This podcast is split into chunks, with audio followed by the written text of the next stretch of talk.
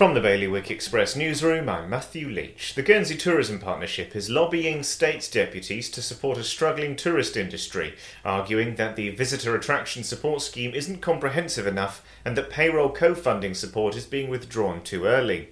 Meanwhile, collapsed airline Flybe has reportedly moved a step closer to flying again after beginning a recruitment drive for training staff. According to aviation website Flight Global, the newest guise of the Jersey founded carrier, which went into administration in March 2020, recently placed adverts for a variety of roles on LinkedIn. A review into whether a committee of inquiry should be held into Jersey's 2017 lifeboat dispute is still ongoing, with no deadline set for a decision, and Guernsey's public health services are expected to make an announcement shortly on the latest medical advice on vaccinations for people with severely weakened immune systems.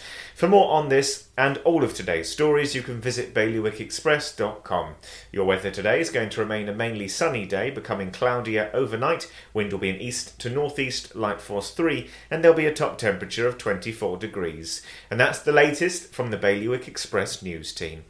Regulatory Compliance Manager, software designed to simplify JFSC reporting. Visit xrm.je for more information.